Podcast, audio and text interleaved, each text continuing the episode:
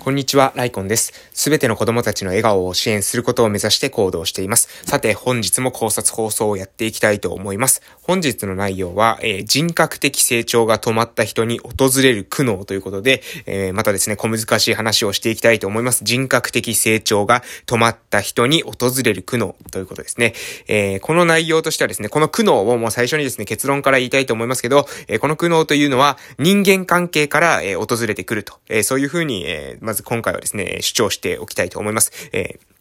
人格的成長が止まった人は、えー、人間関係の面からですね、苦悩が訪れるというところです。では、なぜ、え、こういうふうに私が、考えるのかというと、え、それはですね、なぜ、え、その人間関係から、え人格、的に成長が止まると苦悩が出てくるのかというとですね、え、自分が成長が止まっている人っていうのはですね、え、まあ、要するに自分が、うん、なんていうかね、成長してないので、え、前向きに、前に進むっていうこと、前進しているってことが、え、止まっている状態なんですね。なので、え、足踏みしているか後退しているかっていう状態です。自分がですね。え、で、こういう時には、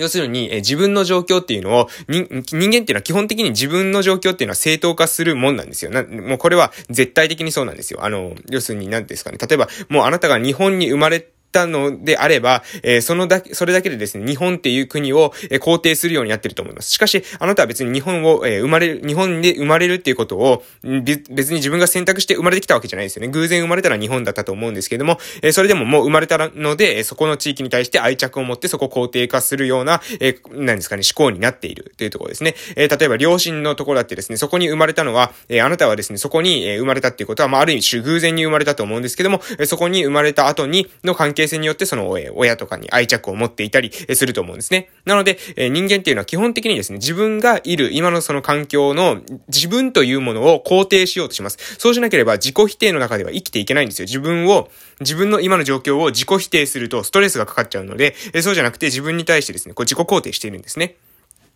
なので、えー、ちょっとですね、もう差しがいい方は分かったかもしれませんけれども、えー、自分がですね、人格的な成長が止まっている人、自分が停滞していたり後退しているっていう人はですね、えー、周りのですね、前向きな変化を起こそうとしている人とか、前に、周りにいる物事を好転させたい、前に進めたいという人に対して、えー、嫉妬の感情を抱いたり、嫌な感情を抱くんです。それはなぜかというと、自分を肯定したいからです。自分を、自分は前向きに進めていない。それなのに周りの人が前向きに進んでると、自分がなんかすごく、えー、劣ったような感じがしたり、自分がなんか嫌な気持ちになるわけですね。自分と、えー、自分より前の、周りの人が伸びていることが、えー、許せないような気持ちになってしまう。そうするとですね、前向きな変化を起こそうとしている人に対して嫉妬の感情を、えー、持ってしまうと。えー、いわ、いう、要するに、えー、自分もですね、本当は成長したいともしかしたらですね、心の中で思っているかもしれませんけれども、えー、そうやって自分が成長してですね、努力して頑張るっていうことよりも、えー、自分の周りに成長しているやつが止まってくれたら、えー、それでですね、自分をまた自己肯定することができるし、しかも自分も頑張らなくていいということで、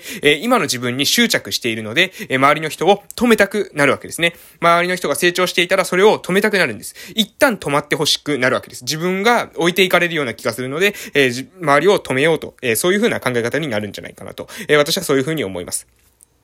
なのでですね、周りの人がですね、成長しようとしたり、周りの人が物事を前に進めようとしたり、好転しようとした時に、えー、足を引っ張ったりですね、止めようとする人っていうのは、実はですね、理想の、えー、自分、なりたい自分というのを、えー、目指せていない人なんじゃないかなと、えそういうふうに思います。なので、周りの人がですね、自分、えなりたい自分には、を目指す、え周りの人が自分とは違ってですね、なりたい自分を目指しているのを見ると嫌な気持ちになるんですね。本当は自分がそういうふうになりたいのにもかかわらずできない自分と、えそういうふうに本当に夢を目指している人とのギャップの中で、えー、周りの人、えー、自分もですね、そいつがが止まってくれたらね、あの、自分を肯定し続けることができるので、え止めたくなると。こういうことですね。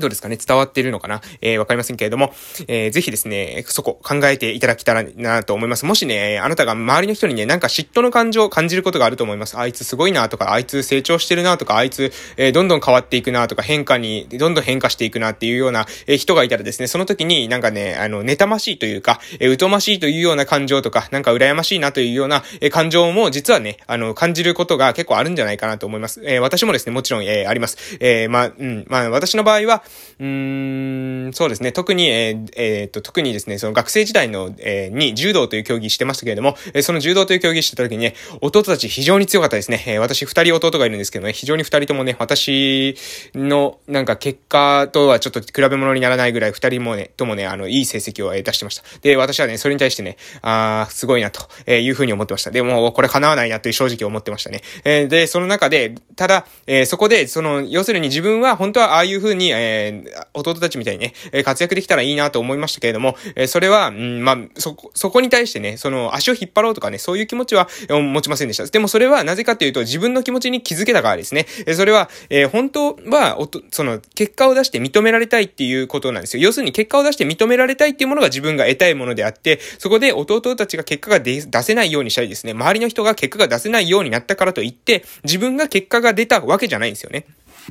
いいですか？周りの人が結果が出ることと、あなたが結果が出ないっていうことには関係がないんです。周りの人が結果が出たとしてもですね、それを止めたからといって、あなたが結果が出るようになるとは限らないんですね。逆に言えば、あなたが成果を出すときに、周りの人が成果が出してない。これも関係ないわけですよ。自分と相手っていうのは別のものなんですね。なので、自分が成果を出すと、相手が成果が出なくなったり、自分が成果が出せないのは相手のせいだったりということじゃないんですよ。自分が結果を出すことと、相手が結果を出すことっていうのは、これも全く別次元の話、話なわけです。なので、えそこで、え、自分の感情をしっかりと、え、受け止めて、その中で、うん、私はじ、もしかしたら弟たちみたいに結果が出したいのかもしれないっていう風に、え、そこにフォーカスすることにしたんですね。で、その中で、え、実はですね、その結果を出したいっていう気持ちが、本当に重視すべき自分の感情であって、で、それを、それは何ですかね、あくまでその柔道っていうのは一つの手段でしかないという風に考えるようになったんです。一つの手段でしかない。柔道に固執していたらもしかしたら私は結果が出せないかもしれない。だったら私に合っているのは何であろうかっていう風に考えるようにしたんです。で、そうすることによって、えー、柔道ではですね、もう、あの、本当に今までも、えー、今か、今まで、えっ、ー、と、全部含めても、やっぱり結果としてはですね、弟たちに叶うってことはですね、私はありませんでした。全部、えー、客観的な結果はですね、弟たちの方が優秀です。えー、で、結果もですね、非常に出してます。なので私はもうここでは戦えないし、えー、ここじゃ戦ってもですね、自分には、えー、勝ち目がない。えー、そして、そ、そこで戦うということによって、実は自分は、本当は柔道で結果が出したいというよりも、結果を出して周りに認められたいという気持ちの方が大きいんだということに気づいたんですね。なので、そちらの方に、えー、舵を切ったというところです。ぜひですね、皆さんも、えそこ、そういう風に考えていただきたいなと思います。自分が結果が出てない時はですね、周りで結果を出す人がいると、その人、羨ましいなとかですね、疎ましいなとか、えー、足引っ張りたいなとかっていうような気持ちが出てくるのはね、もしかしたら人間の、えー、競争の、えー、本能みたいなものの中なので、えみんな持ってるのかもしれない。そういう感情っていうのはね、持ってるかもしれません。しかし、えそれをですね、よく見ると、実はそうじゃないんですよね。相手の足を引っ張ったからといって、自分が成長するわけじゃないんですよ。自分が成長するには、自分がもう進むしかないわけです。なので、え相手のことをですね、どうこう言っている暇なんて全然ないわけです。自分が自己成長できているかどうかと、相手が成長しているかどうかっていうのはこれ全く別の話なんですむしろ、相手が成長している、周りの人が成長しているんだったら、一緒に頑張ろうというふうに声かけてをしてですね、一緒に頑張っていった方が、むしろですね、あの成長スピードっていうのは早いんじゃないかなと、えそういうふうに思っております。え、今日話した話はですね、人格的成長が、え、止まった人に訪れる苦悩ということで人間関係から訪れる。要するに、え、人間関係で自分の周りの人が伸びようとした時に、え、自分が一緒に成長できるような人でなければ、周りの人の足を引っ張りたくなってしまうんですね。例えば、それはもしかしたらですね、親だったら子供に対して、子供が成長したいというのに対してですね、そのせ、そんなことしてもね、うまくいかないよとか、え、子供のですね、夢を、え、潰してしまうようなですね、ことを言うんじゃないでしょうか。え、そんなことやってね、あの、うまくいった例は見たことがないとか、そんな人はどこにもいないとか、え、そういうことをやってもそれは夢物語だとかっていう風にえ子供の夢を積んでしまったり、えーするんじゃないかなと、そういうふうに思います。また、自分は、自分の中ではですね、こういう、あの、こういうふうに頑張りたいとか、こういうことがしていきたいって言うけれども、その行動が伴っていない人は、えやっぱり、え原稿、その自分の原稿の不一致、自分が言っていることとやっていることが不一致しているので、その自分に執着してしまうと思うんですよね。えそのやって、言いたい、やりたい、こういうことがやりたいとか言いながらも、実際には行動が起こせていないという自分に、え執着してしまうことが、えあるんじゃないかなと、えそういうふうに思います。なので、重要なのは自分が成長しているかどうかです。自分が成長していれば周りの人が成長していてもそれを疎ましく思うことはありませんし、自分の成長にフォーカスしているうちは周りのことなんでそんなに気にならないはずです。なので、もしね、周りに羨ましいなとか疎ましいなとかなんかそういう感情が湧いてきたときは、実は、周りがですね、どうこうなんじゃなくて、あなたが成長が止まってるんですよっていうことに気づいていただけたらなと思います。自分が成長が止まっているときはですね、周りの人が伸びようとするとなんかそれが自分が置いていかれるような気がして焦るような気持ちが出てきたりします。なので、ここですね、ここを絶絶対ですね、あの、重要視していただきたいなというふうに思います。この配信がいつ流れてるかわからないですけど、おそらくね、1月の、えー、真ん中ぐらいで流れてるんじゃないかなというふうに思います。えー、1月からですね、また1年間始まっていきます。ここからですね、1年間、まあ、なん、もう1年経つとですね、本当に、えー、ま、全くですね、違う自分になることができます。1年間何をやるかによって、来年の今の自分っていうものは本当に、あの、生まれ変わるぐらいですね、全く違う自分になっています。去年のあなたはこの1月という時点の時に何をしていましたか？去年のあなたは、えどういうことを志しましたか？目指しましたか？そしてそのために具体的な、えどういう行動をしましたか？で、その結果、どういう風な自分になりましたか？もし、この、え話を聞いた時に、え1年前と何も変わってない、1年前と、えなん、なんらですね、自分の周りの状況が変化していない、自分はこういう風になりたいという風に思ったけれども、周りの環境が一切変わってないっていう時はですね、実は自分が成長してないんですね。自分が理想に向かって歩むことをやめめているはずです。どっかで止まってしまった。1月で止まったのかわかりません。2月なのか3月なのか4月なのかわかりません。もしかしたらコロナがあるからというふうに言い訳したかもしれないし、え東京オリンピックがなくなったから、ああだらこうだとかですね、何か、えコロナがあったから、えこうだからっていうような言い訳をしたのかもしれません。でも、それは全部、え周りの環境条件っていうものは、え自分がコントロールできないことっていうのは必ず起きます。でも、それが自分が成長しないということには絶対にならないんです。それは、あの、全く別のことです。周りでどういうことが起きるかと、自分が進むのかやめるのかっていうのは自分の問題なんですよ。だから、